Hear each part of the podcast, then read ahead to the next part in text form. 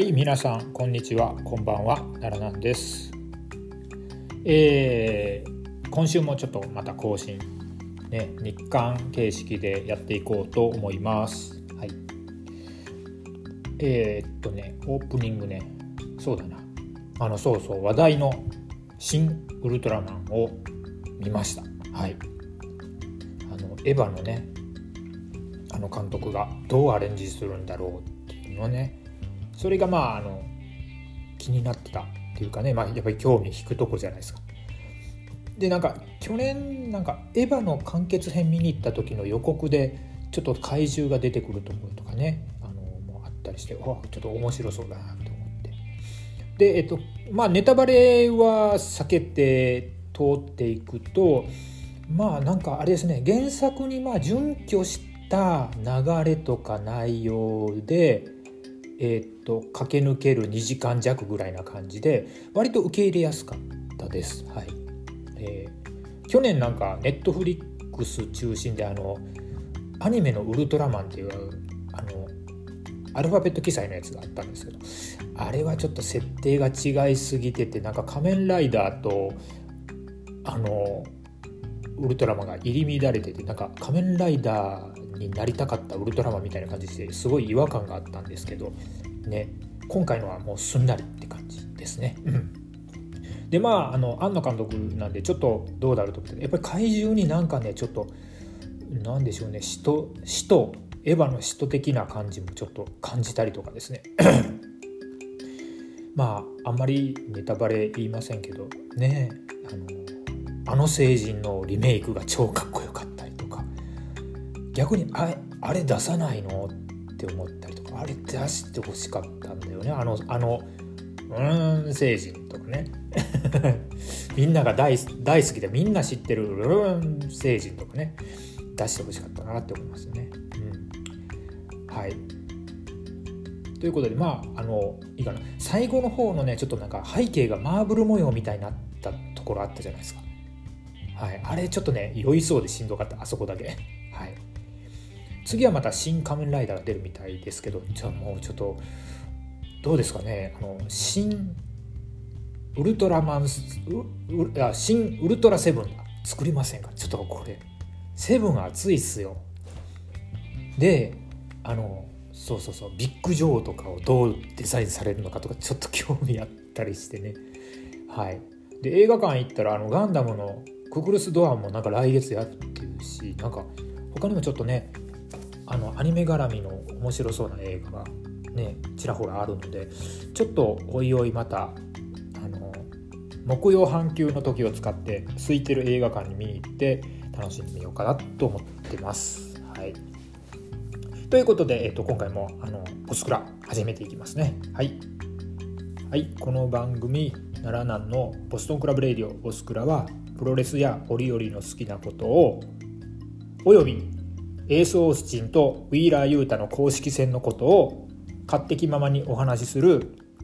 実証ベビーフェイス系プロレスポッドキャストです。今回もよろしくお願いいたします。ということで行ってみましょう。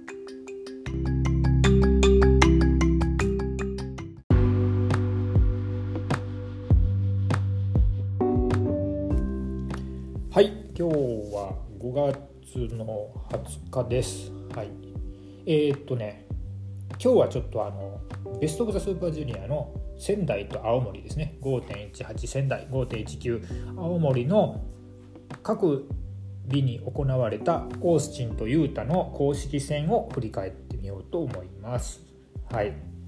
えー、5.18仙台ですね。えっ、と、オースチンは金丸義信、信じと、信おじ、じいじゃね、おじだな。信おじさんとやりました。ね、で、序盤からなノブさん首攻めガンガンいく、ね、首4の字もやるって感じで、えー、っと攻めていってあこれはもうディープインパクトかタッチアウトで決めに行くパターンなのかなってね。ムーンサルトまで出しましたよね。スイング DDT も出したし。っていうことでちょっとあのオースチン目線で見てるとちょっとやばい展開だなとは思ってました。でオースチンはねえー、っと初戦と同じくですね、えーと、引き続きまあキックをベースにペース作っていって、えーと、カードスクレラッチとか背面飛びとか、えー、頭を捉えるストンピングですかヘッドトラップストンプって言いますか。でやってから最後ザ・フォールドでえー、っとがっちり決めちゃうって言って結局無事に勝てました。はい。よかったよかった。はい。オースティン2勝目ですよ。さすが X ディビジョンチャンピオン。やったねって感じです。はい。まああの要はオースティンの試合の作りってこういう自分のシグニチャームーブを要所に混ぜて、えー、と大体見せ見せるのものは同じ試合なんですね。で。言っちゃうと初戦ですね。ロビー戦と同じような内容なのでさて次ですよね。えー、と今後ちょっと相手によってあの試合のバリエーションを見せていけますかね？っていうね。同じような試合ばっかりって言われちゃうとちょっとあの飽きられちゃったりとかですね。いつか来なくなっちゃったりするんで。さあここから何かを作っていけるかっていうのがポイントのような気がします。うん。えーと、この日のベスト個人的には、えーと、アレックス・ゼインとショーの試合でしたね。A ブロックはねなんかね見た目は派手なんだけどなんかちょっとね薄いんですよね。厚み厚み？試合の重厚さもうちょっと欲しいなっていう印象でした、うん、ねあれだけねヒロムも石森もいて楊翔もいてっていう感じだと、うん、って感じですよね。え、っとであオースティンの初戦はロビーじゃなかったねクラークコーナーズでしたね。すいません。はい。で次はオースチンはいよいよですね。そのヒロムとやるんですよね。青森。また青森行くんだ。青森のセミですね、うん、さあ X ディビジョン王者。なんかヒロムを挑発してますよね。これがどう出るか。ね X ディビジョン王者の進化が問われるわけであります。で5.19青森はユータウィーラー・ユータは同期とやりましたね。これはもうあの同じ技対決ですね。シートベルトクラッチとホルヘ・リベラスペシャル。同じ形のあの、まあ、逆さを抑え込みの変形みたいなやつ。で今回もこのどちらかがこの技で決めるんでしょうっていう一戦でした。で、えっと、初戦でリンダからね、えっとまあ、勝ちを収めました同期。これをあの大金星と取るかそれとも順当勝ちと捉えるか難しいところでまだだってリンダ初戦だからね。どういう位置づけになってるのかちょっと分かんないんですけど案外リンダは勝ち負け勝ち負けって感じでいっちゃうのかな。うん。雄太は負け発進でしたねロビーとやってね,、ねだから逆にちょっとここでユータは落とさんでしょうとここは勝つでしょうと思ってました。で今回も見て思ったことで初戦も見て思ったことはユータがやっぱりあのね、えっと、ブラックプールコンバットクラブの自分のメンターって言ってますね。メンターってまあ先輩なんですよね、うん、あの自分の仕事のあのまあ上司の人が以前ねあの勤めてた時にいましてですねその人があの海外に留学してらっしゃった時代に、えっと、自分の先輩のことをずっと先輩とか師匠のことをずっとメンターメンターっていうのでこれメンターっていうのはあの結構アメリカでは一般的な表現みたいですね。でそのメンター、えー、っとリーガルであったりとかブライアンであったりとかモクスリーであったり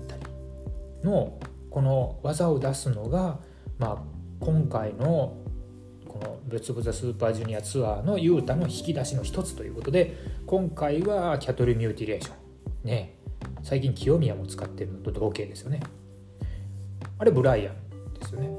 首筋エルボーもちょっと知らないんですがブライアンでしょうか、うん、ね。初戦ではあのだってねパラダイムシフトのポジションまで入りましたから。まあ、だから次はどう？ロイヤルストレッチ。ヒロム戦でヒロ戦じゃないや、えーと、デスペ戦だで出してくるとしたらこれをおおってなりますよね、ね、で終盤の丸め込み合戦は目が追いつかないぐらい速くてなんかめっちゃハラハラドキドキしましたね。で最終的なシートベルトクラッチ座りって言って初白星です、はい、あのオリンピックスラムポジションまで入りましたけど今回は決まりませんでしたね。なんかユータはジャーマンぐらいしかちょっとしっかりした技をまだ決めれてないなっていうことなんでこれからいろいろ出してきてくれそうです、うん、でちょっとオースチンと違ってユータがなんか相手となんか相手に合わせて試合展開を様々変えてこれるみたいな感じなんでちょっとあの初戦とも雰囲気違うし楽しめておりました。はい、でこの日はですね、えーと、ベストはやっぱりデスペと TJP のメインじゃないですかね。ねっていうかもうデスペラードのエル・デスペラードの試合の安定感というかなんかメインにデスペがいてくれるのがすごく安心するような感じすらあってですねいやすごいなと。うん、で B ブロック面白いのはここが安心して見てられるからなのかなと思ったりねしています。で雄太次戦は5.22秋田でそんなデスペとメインこれは楽しみですねいや出るかロイヤルストレッチっていう感じでちょっと雄太の新たな一面をあのデスペが引き出してくれるんじゃないかなと思ったりして期待して見ております。ということで今日のデイログは、えー、っとエース・オースチンとウィーラー・ユータの第2戦の振り返りでした。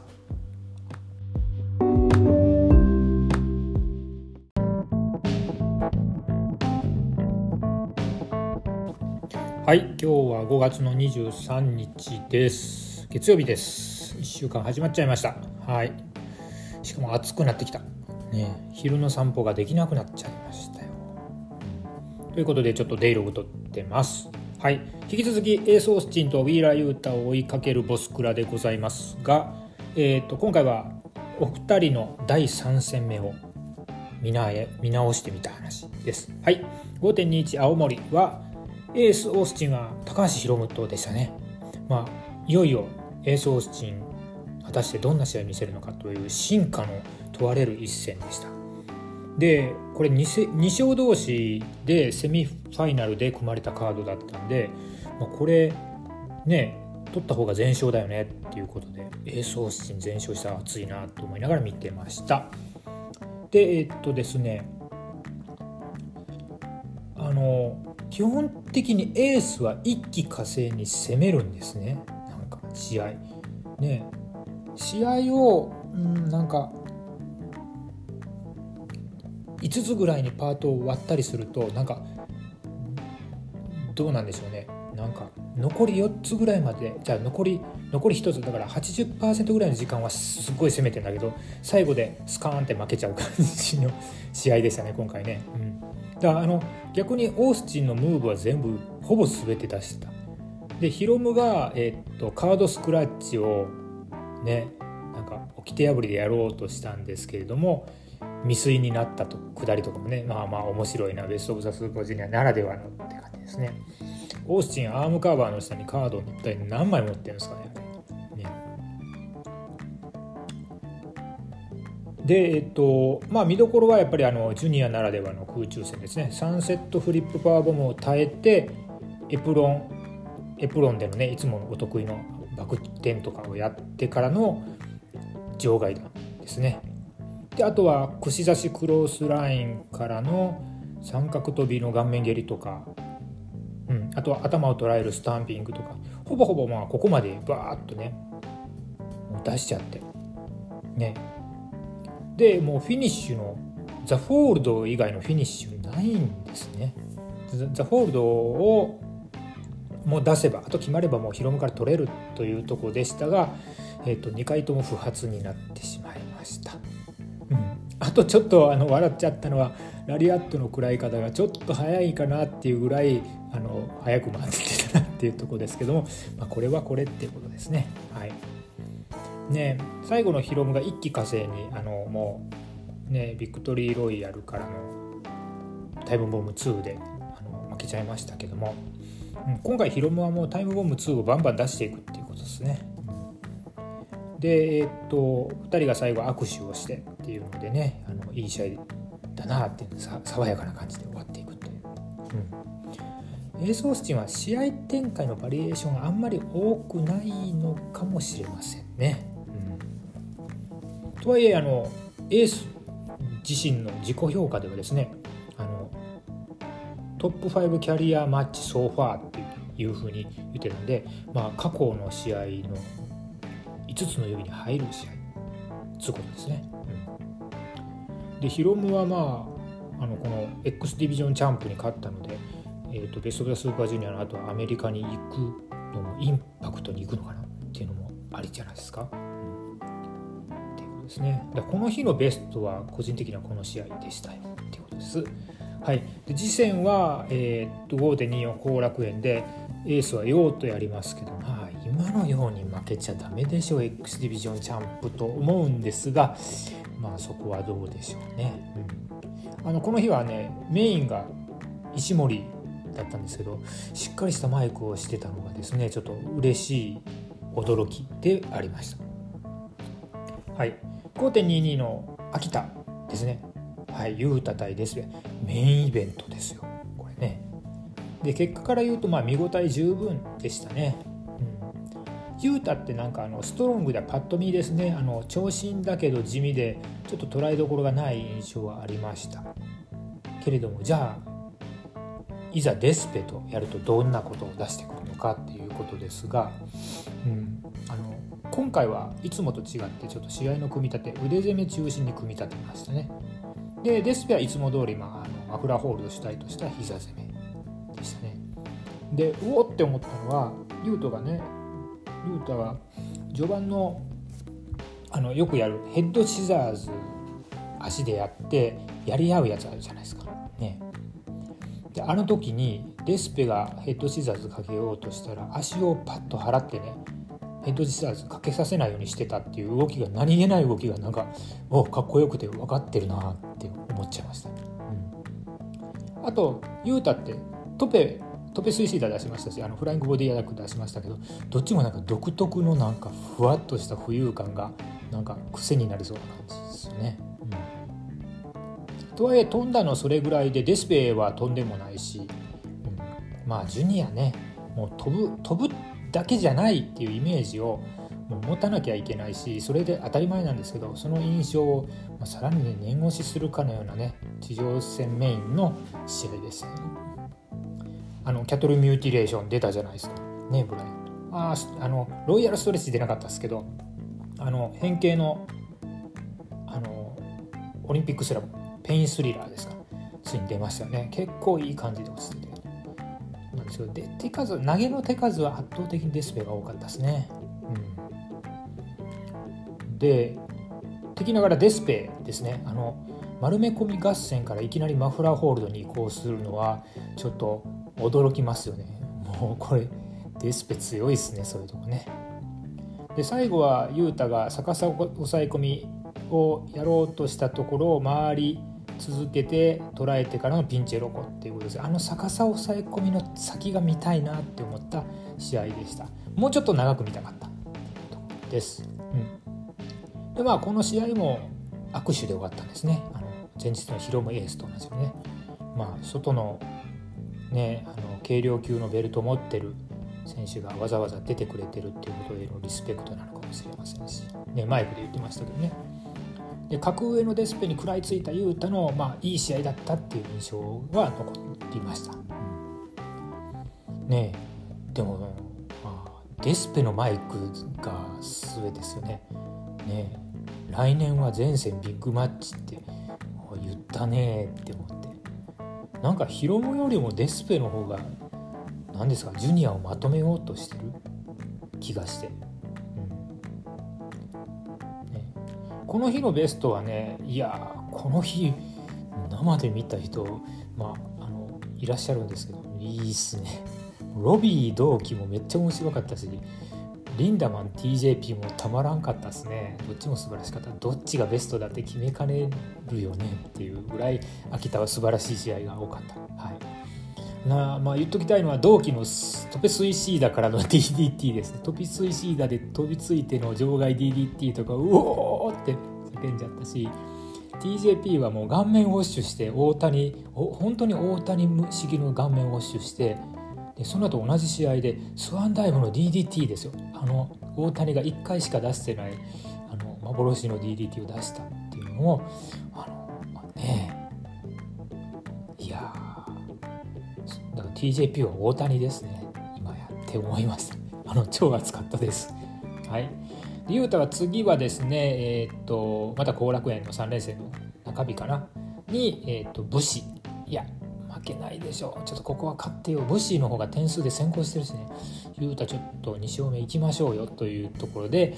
えー、っといよいよ、えー、っと中盤戦に突入していくベスト・オブ・ザ・スーパージュニアでした。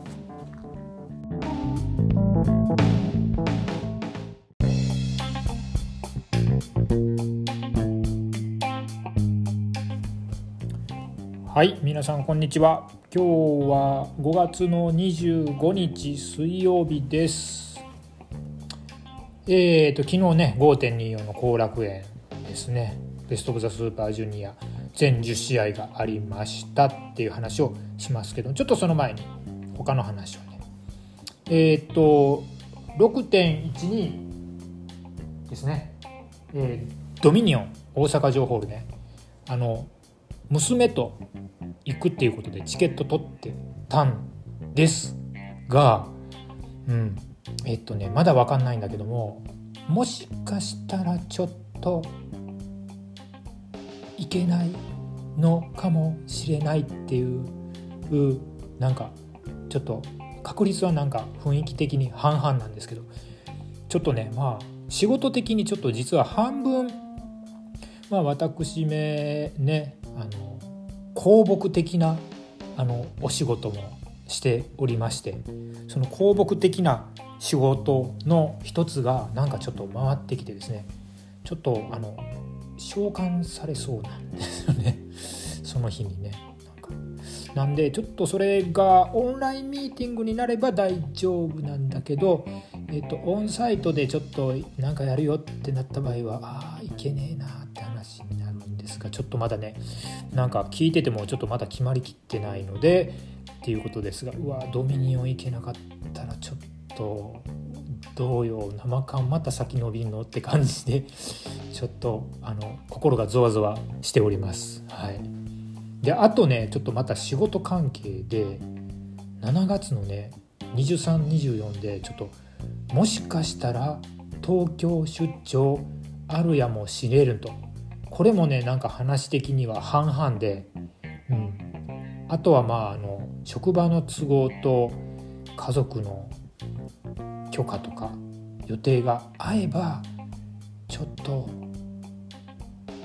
一泊東京出張行けるかもこれも分かんないですね。もし東京に行けたらいやちょうどその日ね大田区で G1 やってんでいやこれはちょっと大田区後楽園は行けねえけど大田区デビューしちゃうのありじゃねって思ったりねあのしておりますがちょっとまだ分かんないんでおいおいおいおいっていう話でございます。はい。で、えっと、5月の24日はベスト・オブ・ザ・スーパージュニア後楽園。アベマとワールド公開の無料放送でしたけどもいや何これ無料放送とは思えないもう特別感のある大会でしたよね。だってもう第1試合でティタンがあのタイガーマスクみたいなマスクかぶってきてなんか違うなって思ってでその後コナーズが田口に勝ったりとかね。であと同期の後から知ったんですけどあのライガーサスケ戦のサスケオマージュのね勝ち方とかね。ヒロムの信王子への乾杯とか。ねあとは石森と翔のバレクラ対決とか。そしてメインメインねデスペとリンダマンが戦うっていうもう特別感ありまくりでしょうっていう感じですね。いやすげえなと。なんかベスト・オブ・ザ・スーパージュニアの本当の力っていうか底力見た感じですこの勢いであとね2日今日の夜と明日あるんですけどあと2日間後楽園この勢いをあの継続っていうか続けたとしたらすげえなと思っています。はい、で昨日5.24ですねえー、っと雄太はブシトでした。ね。で、えっと、まあ普通に雄太勝ちましたよって感じの試合でしたね。で雄太ずっと追っかけてて分かったんですけど雄太はすごいムーブをする選手ではないんですよね。うん、で見た目もやっぱり今回のメンツの中では多分一番技とか地味じゃないかなと思うんですね。なぜ一番花があってわって湧くのがキャトルミューティレーションぐらいなんではいなんでまあ漢字的にはちょっと語弊を恐れず言うと雄太は、うん、あのかっこいい背が高くてかっこいいヤングライオンかヤングライオンちょい上がりぐらいな感じで見てるんですよ、うん、ベルト持ってるけどね。いやあの多分ねアメプロの人がそんなこと聞いたら怒られると思うんですけど。なんかそんな感じで、えーと、見て、えーと、じわじわと面白い試合を味わうレスラーじゃないかなと思ってます。うん、今回はね首筋エルボーから急に一転してシートベルトクラッチで武士から3取りましたね。まあこの緩急つけた攻めっていうのがですねなんかあの魅力なんでしょうか。はいえー、次戦ですね今日は雄太はティタンと第4試合で戦います。ね、これもまたなんかルーチャーリブレな雰囲気があの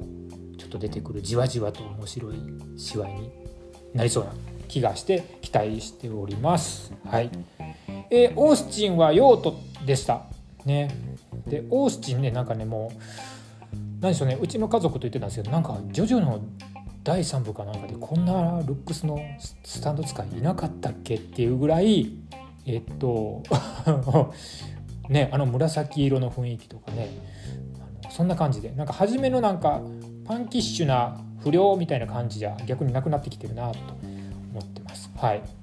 あのツイッターでアレックス・ゼインと2人であっちこっち観光してるのとかうまいもん食ってるの。いいですよね。もう。はい。でこの日はサイン会もオースチンしたみたいで羨ましいですね。いやオースチンのサイン会なんてそうそうないですね、うん、でえっとサナリーさんがあの耳プロ仲間のサナリーさんね。サナクロ V のでおなじみのサナリーさんが当日あの生観戦されてたらしいんですけどもどうも試合中の歓声は陽よりもオースチンの方が多かったと。なるほど。うん。まあそうでしょうな、うん、で要はなんかあれですね今回のいでたちも無印のなんか新製品をあの着てる広告みたいな感じのねなんか主張のないいでたちでしたんで相変わらずなんか無色でちょっとかっこつけてるのか気迫もねなんか気持ちも伝わりにくいしねちょっとなんでしょうっていう感じの試合でした。で試合は危なげなくあのオースティン勝利しましたね。うん。えー、っと場外弾ですね。ホスバリーフロップをもうなんか Soar to Glory っていう名前に変えて、ね、今回のベスト・オブ・ザ・スーパージュニアの、まあ、サブタイトルですよね。に変えてあの場外弾出しましたし新しい引き出しとしてノーザンライトした後に両足を抱え込む変形ノーザンライトも出しましたね。一瞬はあのヒヤッとしたのはヨーのカウンターのトラスキックぐらいでなんかジャーマン3連発もまだ大丈夫だなと思ったし膝十字の位置もそんなリング中央じゃなかったしっていう感じでまあ危なげなかったです。で最後はヘッドトラップスト、ストンピングからのザ・フォールドですねザ・フォールドちょっと回りすぎててヨーが顔面着地みたいな形になってましたけども、まあ、あのザ・フォールドが出たらもう3入るよっていうことでオースティンの勝利です。はい。ようね。どうなんでしょうね、うん、えっと今日ですね5月25日はアレックス・ゼインと。わすごいね。お友達。いただきます友達のアレックス・ゼインと第1試合っすよ。すげえな。これ絶対第1試合見なきゃダメじゃんっていうね。っていうかこれメインでやってくださいよ。ね。エース・オースチン対アレックス・ゼインね。でメインがヒロム対ヨウってちょっと間違えてないっていうのは言い過ぎかなって思うぐらいちょっと、うん、で全10試合やるとどうしてもねあのクイックだったりとか時短的なところはちょっと否めないんですけどもそれとしてもですねやっぱ5.24ってすんげえ面白かったんですよね。うん、いやほんとすんげえ面白かった。なんか面白くない嫌だなって思うとこがなかったのがすごいですよね。うんはい、ということで、えーと、5.24の振り返りでした。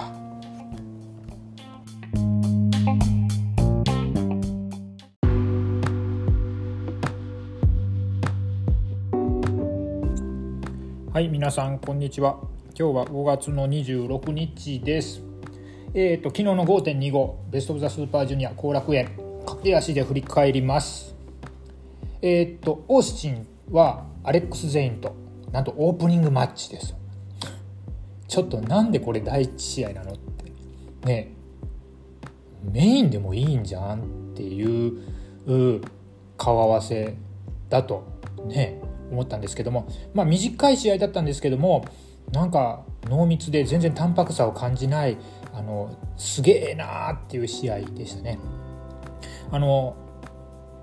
序盤とか中盤のお互いのねなんか次のムーブの読み合いで技キャンセル技キャンセル技キャンセルっていうその合キャンセル合戦がとってもなんかあの面白くてうおうおすっげえなってなりました。まあ最後はあのオースティンフルコースからのねザ・フォールドですけどもザ・フォールドなんか前の試合ぐらいからですねえっ、ー、と前回のえっ、とヨー戦ぐらいからちょっと刺さり方がなんかかなり激しくなってきててなんかもう本当にカナディアンデストロイヤーみたいな感じに刺さるようになりましたね。うんまあ、今回はでもゼインのタコドライバーとシナモンツイストを完封できたのが、えーと、勝因だったのかなって思ったりもしています。はい、この2人ねベスティーズ・オブ・ザ・スーパージュニアってなんか自分たちでねあのお友達グループみたいな名前つけてるんで是非ともですねあの日本限定でもいいのでちょっとタッグ組んでほしいなと、はい、2人でね。あわよくばまあねちょっと秋とかにあるでしょう。ジュニアタッグリーグね。出てほしいなって思ったりしています。はい。いやすごい試合出てたね。これが第一試合ってちょっとあたおかぶ案件っていう 感じですかね。なんかちょっともったいねえっていう感じです。はい。次戦は石森戦ですよ。なんと A ブロック首位8点同士の対決になります。はい。でここで石森に一矢報いればあるいはということですが石森ちょっとなんかね分が悪い感じが最近してるので、はい、さてどうなることやらっていうところです。はい、オースティン取られちゃうかな、うん、勝ってほしいんですけどね。はい、でユータはですねティタンとでした。で今回もやっぱりあのちょっとユータは大技あんまり出さない渋い試合でしたね。ティタンは相変わらずあのメヒポン。メヒポン式のまああの華麗なる空中弾とか、ね、キックとかいろいろあの鮮やかな技を中心に組み立てるっていう感じのあのルチャっぽい動きですね。ティタンのあの場外弾2連発っていうのが素晴らしかったですね。姿勢も含めてね。あと場外へのラリアットっていうかコーナーラリアット串刺しラリアットで場外まで落ちていっちゃうやつとかね、うん、いいですね、うん、ユータ今回大技はマンハッタンドロップぐらいだったんですけどまあなんですけどまあその大技あんまり出さない、ね、一見地味なんだけどっていうね。そういうプロレス雄太のプロレスは健在です。うん、ただあの今回もえっと首筋エルボー連打からのシートベルトクラッチね。これを必勝パターンとしてえっとやって勝ってきましたね。もうこれパターンですね。これが出たらシートベルトくるっていうね。ここも脇どころだと思いますので、はい、当然ね次の試合もあのそれが見どころになるかなと思いますがなんと次の試合はリンダマンスよね、うん、でリンダマンとユータね今ね6点で並んでるんですよね、うん、っていうことはねここはちょっとね譲れねえなって思います。まだ雄太もねあの優勝の可能性全然あるしね、うん、ファンタズモが8戦で独走してる。独走というかね首位なんですけども。っていうとこですね。はい。5.25はもうちょっと駆け足でそんな感じで触れていきました。ベストバウトはまああのさっき言ってたオースチン全員もすごくオープニングとしても良かったし何度でも見れるなって試合ですけど、まあ、ロビーと TJP がもうなんかなんでしょうねジュニアのプロレスの魅力全部詰め込んでてたまんない試合だったなって思いました。えーと、メインの陽のマイクはちょっとよく分かりませんのでえー、っと何でしょうねえみんな乗れますか、うん、私はちょっとよく分かんない。まあ陽は陽であの頑張ってほしいと思うので、えっと、まだまたまたあのちょっとウォッチはしていこうとは思っています。ということで今日はこんな感じで短めに。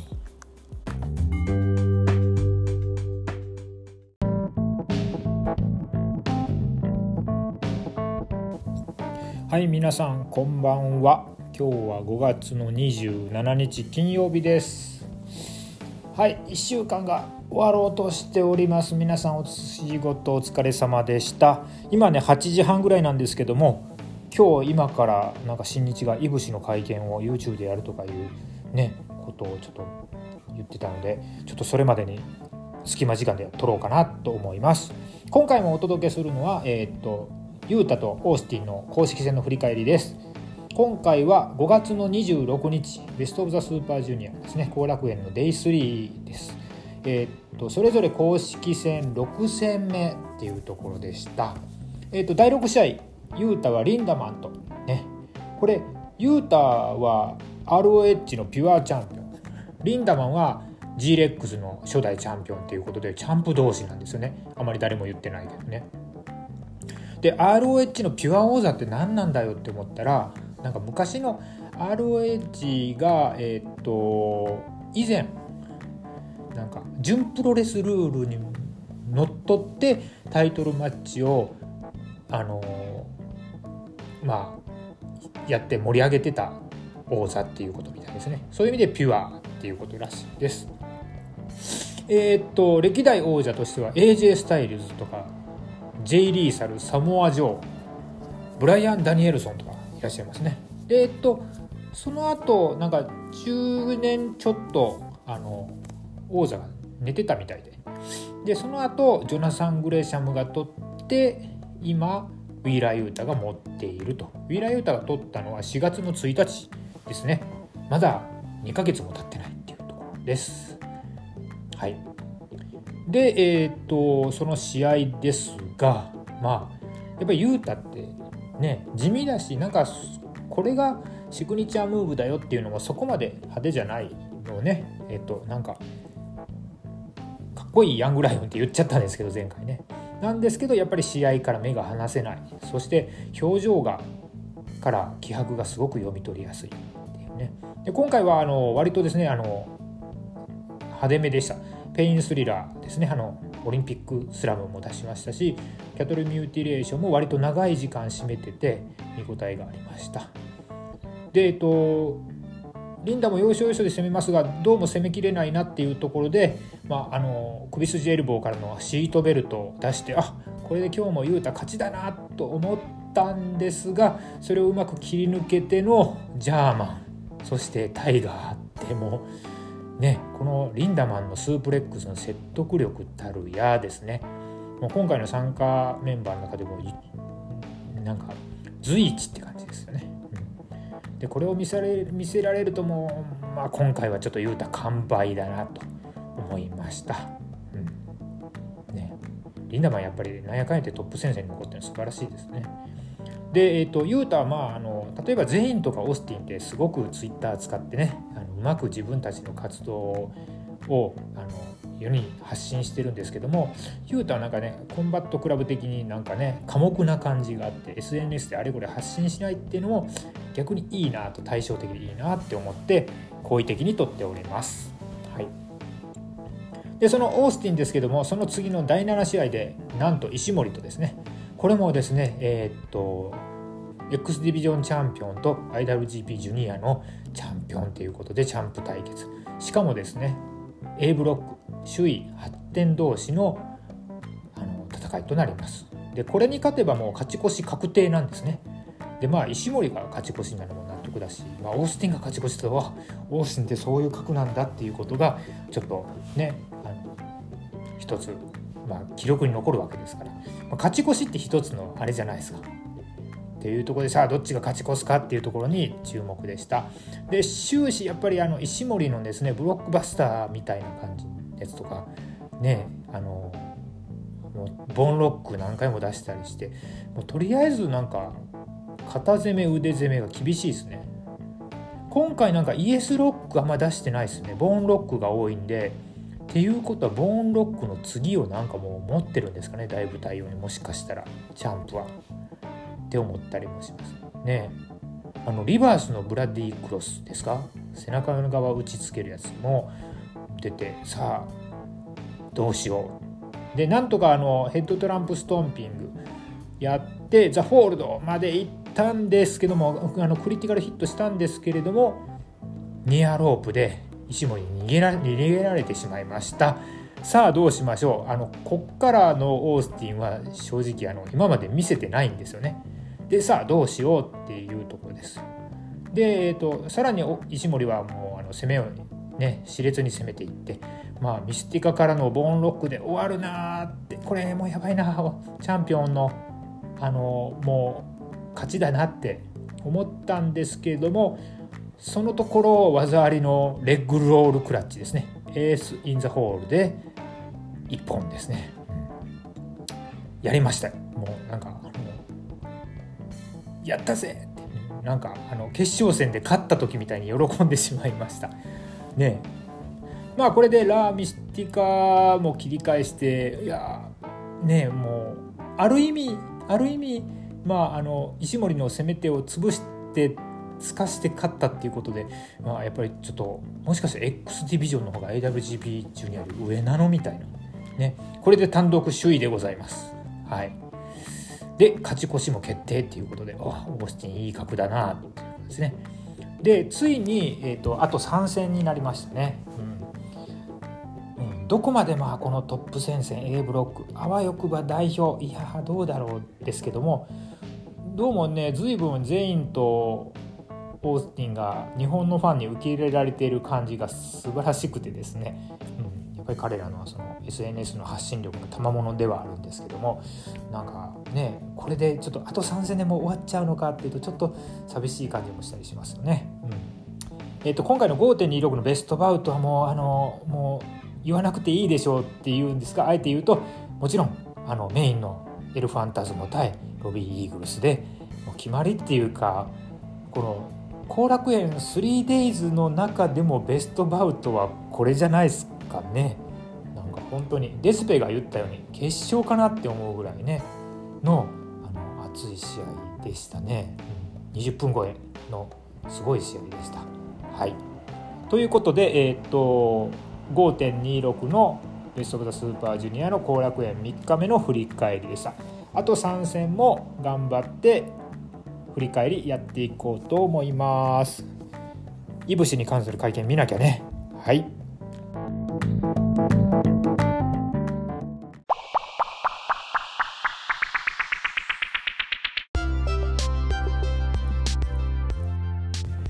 はいそれでは今週のエンディングですあの今ね新日のいぶし浩太選手に関する記者会見っていうのを YouTube の動画見ました。いやなんかねあの何でしょう喧嘩別れにならなくてよかったなっていうのがあの本当ホッとしましたよ。でえっとあの新日サイド会社サイドが、まあ、冷静さを失わずに、えっと、対処してたのもいいしそこに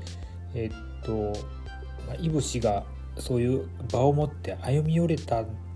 歩み寄れたって言ったらいいのかな、まあ、その場に出てきて話し合いを持てたっていうことがすごくちょっとあのねちょっとほっとした。それだけでほっとしちゃった自分がいます。うん。え、やっぱりそのリングの外の話で、えっと、なんか一喜一憂するのってちょっと辛いんですよね気分的にね。なんででなおさらなんかこのベスト・オブ・ザ・スーパージュニアですごいね、まあ、今回もほとんどベスト・オブ・ザ・スーパージュニアの話ですけどあの、ね、こういう白熱した戦いをして夢中になってくれててでそういう話を忘れそうになるぐらいっていうね、うん、なんかやっぱりそういう風なねリングの上のことを見て首ったけになりたいじゃんそのためにプロレス見てるんじゃんって思うので、えっとまあ、今回のこのちょっと一つ、まあ、着地点があってあのまだゴールデンスターは沈んでないっていうことがあの分かっただけでもあのちょっと嬉しかったなって思います。はい、まああの G1 の決勝で岡田との約束もあるんだしまたやれるところまで上がってきてくれたら嬉しいなとは思います。はい。ということで、今週の分はもうここら辺で区切りましょうかね。はい。いや、まだね、ちょっとね、仕事の都合が分かんなくて、ドミニオンと7月の東京、どうなるかもちょっとまだ分からなかったりします。あの、10月にも東京出張組めるかもしんないけど果たしてどうかなっていうとこなんでそれはまたおいおいお話ししていこうかなと思います。ということで今回はここまでです、えー、ご意見ご感想は「ハッシュタグボスクラで」えー、気軽につぶやいていただければと思います。ということで今回はここまでです。また次回お会いしましょう。ありがとうございました。